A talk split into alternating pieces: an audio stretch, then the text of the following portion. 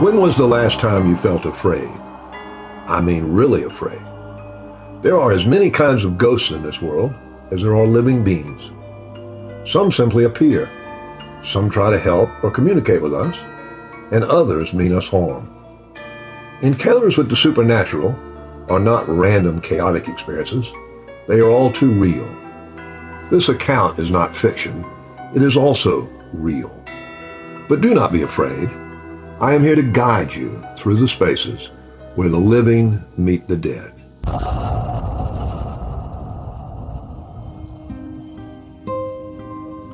Perfect for a romantic getaway with fireplaces in the rooms and floor-to-ceiling windows that look out upon Lafayette Square, the Hamilton Turner Inn is a plush accommodation. Each room is named for a noted Savannahian. A couple had been out to dinner and returned late to the Button Gwinnett room located on the fourth floor. Both were exhausted from walking, and their dinner at the 1790 was just the right finish to a long day of sightseeing. The lights are off, and both quickly fell asleep. They were awakened by the sharp report of a billiard ball hitting the floor and rolling along the landing outside their door. The door of their room opened, and two girls in sleeping gowns ran into the room. The children were laughing and quite oblivious to the couple in bed watching them.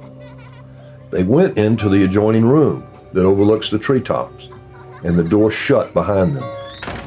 The startled guests jumped out of bed and ran to the door and opened it. The moonlight shone in through the windows onto an empty sitting area with no one in sight. They each had a glass of sherry and went back to bed. Years before its time, it contained an indoor bath, talking pipes that connected each room, and a dumbwaiter from the kitchen to the parlor and bedrooms. Built for Captain Samuel Hamilton in 1873, the Lord of Lafayette Square created a social center for the city's elite and played host to many visiting dignitaries with dinners, cotillions, and costume parties. The mansion was fitted with electric lights just four years after Edison invented the light bulb. The residents of Savannah would gather in Lafayette Square each evening to watch the lights come on because many believed the house would explode. It was nearly destroyed when the nearby Cathedral of St. John the Baptist caught fire in 1898. But thankfully, the limestone roof saved it from being engulfed by the flames. Tragedy struck the cathedral on February 1898 as city firemen were engaged in fighting a great riverfront fire along Williamson and River Streets, a motorman of the City and Suburban Railway noticed a fire engulfing the St. John Baptist.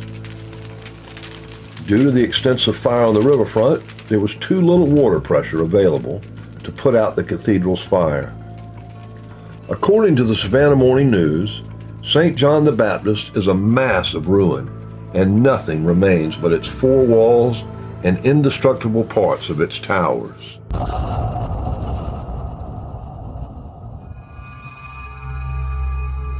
Across the square, the Andrew Low House, built 12 years before the Civil War in 1848, there are many accounts of an elderly gentleman in a gray suit and top hat coming in and out the front door.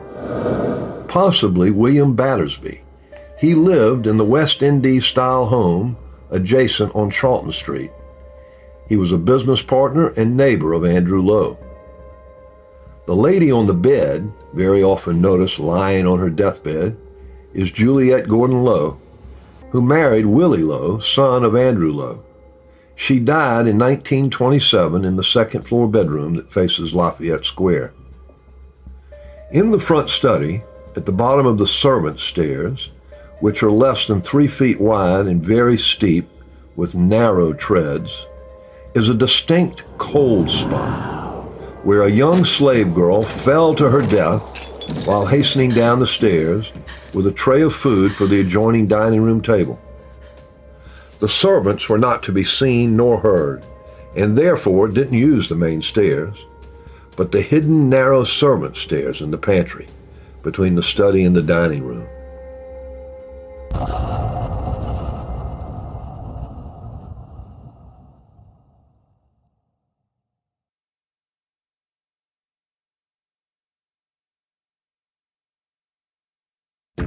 Savannah was praised as the most picturesque and serene city in America. It was known for its grand oaks, festooned with Spanish moss, and its genteel citizenry. During the Civil War, the city suffered from sea blockades so strict that the economy crumbled. Impregnable Fort Pulaski, at the mouth of the Savannah River, was captured by Union soldiers early in 1862. The city itself did not fall until Union General William Tecumseh Sherman entered in mid December of 1864, after burning the city of Atlanta and everything else in his path on his march to the sea. Having made a fortune running the Union blockade of Savannah during the Civil War, Captain Hamilton amassed a museum quality collection of art in his lavish home. He kept a sentinel on the roof nightly one morning, the guard was discovered on the roof, shot in the back of the head by his own revolver. The crime was never solved. Gunshots echo from the haunted inn during the night. A cigar smoking specter holding a rifle is sometimes seen on the roof. This ghostly guardian is believed to be the murdered sentry, or perhaps Samuel Hamilton keeping watch over his former home.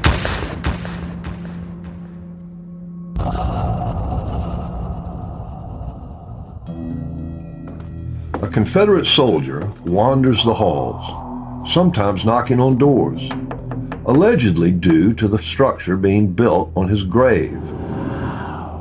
In 1861, a local Irishman who perished in the Battle of Manassas, known in the North as Bull Run, was buried on land adjacent to the Catholic cathedral.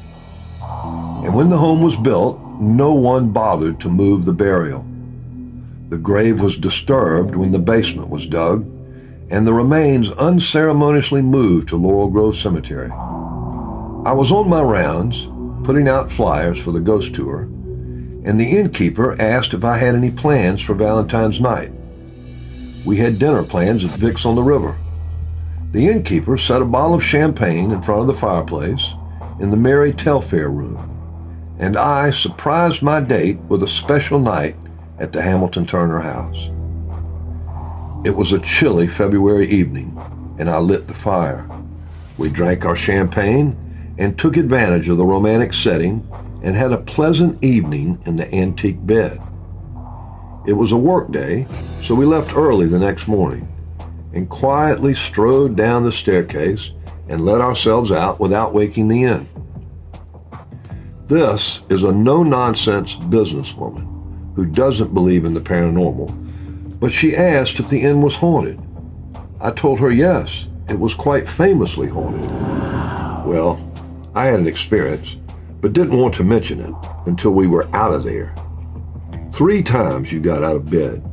Once to get a bottle of water off the table in front of the settee. When you left the bed, it felt like someone sat next to me. At that moment, you got back in beside me and the present seemed to float away. I didn't say anything, but if you remember, you commented how cold I was and that I was shivering. You jumped out of bed to close the windows, and I felt a distinct pressure on the bed as someone lay down next to me. Again, as soon as you got back in bed, it was as if it just floated away. We fell asleep, and I woke as you entered the bathroom. I felt the covers tucked close under my chin, and someone kissed me on the forehead.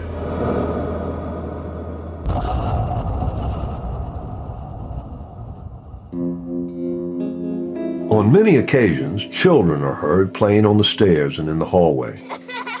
Those trying to enjoy a good night's rest are approached by phantom footsteps.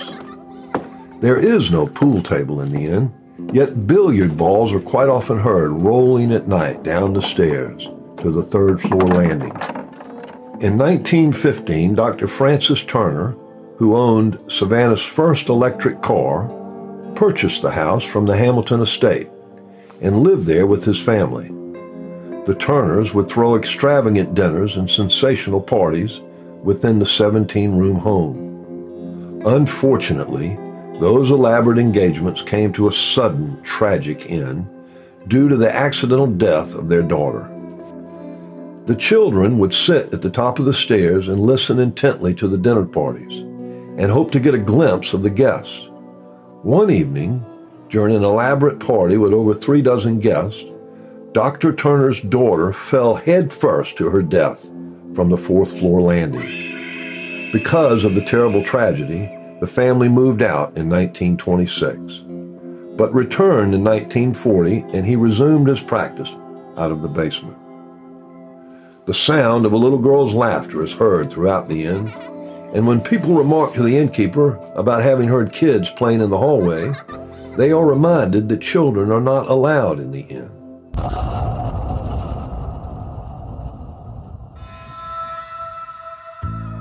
The prize winning author, Flannery O'Connor, was born the day the Turner child died, just next door at 207 East Charlton Street.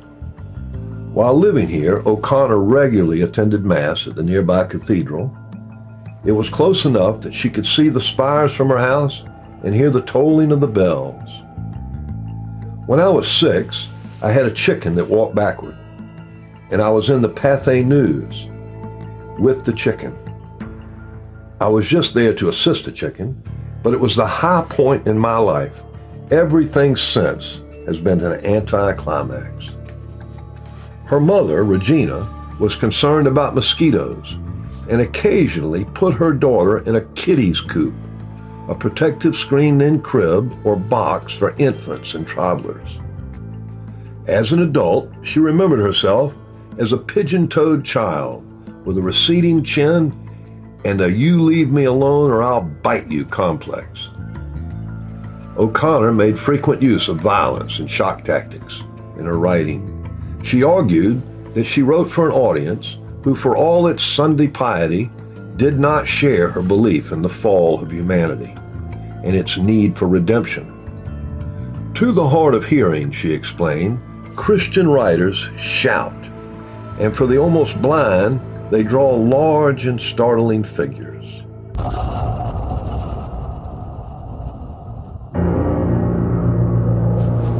Dr. Turner sold the house in 1965, and over the next 30 years, the house knew its share of scandal.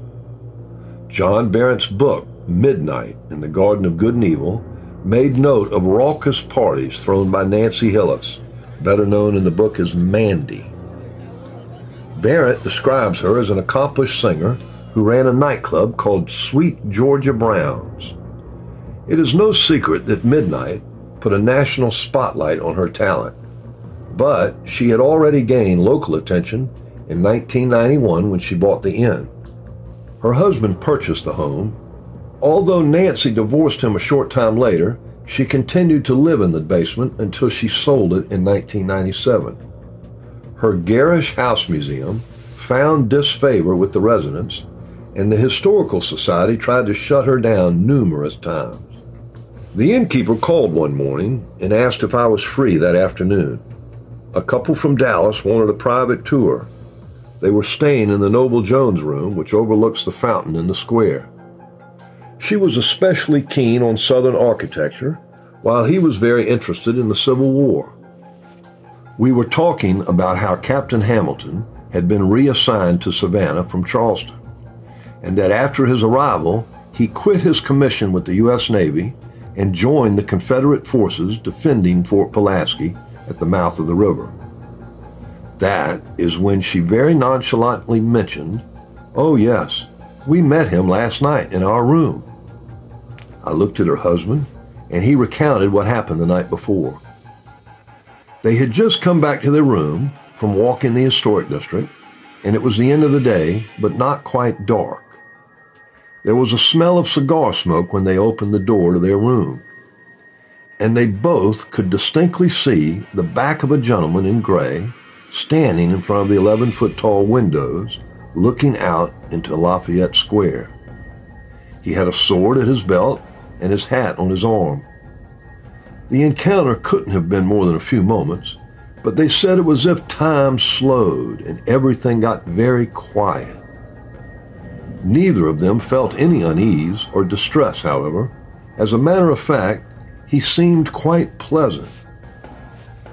There was nothing below his knees except the top of his black riding boots. He turned, and they watched him slide quickly toward the fireplace and place something on the mantelpiece. Then he noticed the pair at the door. He came at the couple in an instant, as if there were no space between them, even though the room is over 20 feet wide. He got very close and with a blast of frigid air disappeared into the hallway. They looked after him, but there was no one. He had vanished.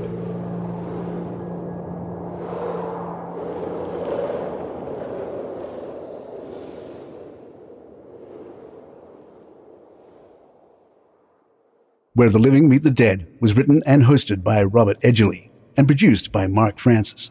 To buy Robert's book or get more information on his hauntings tour of Savannah, please go to savannahghostlytours.com. That's savannahghostlytours.com.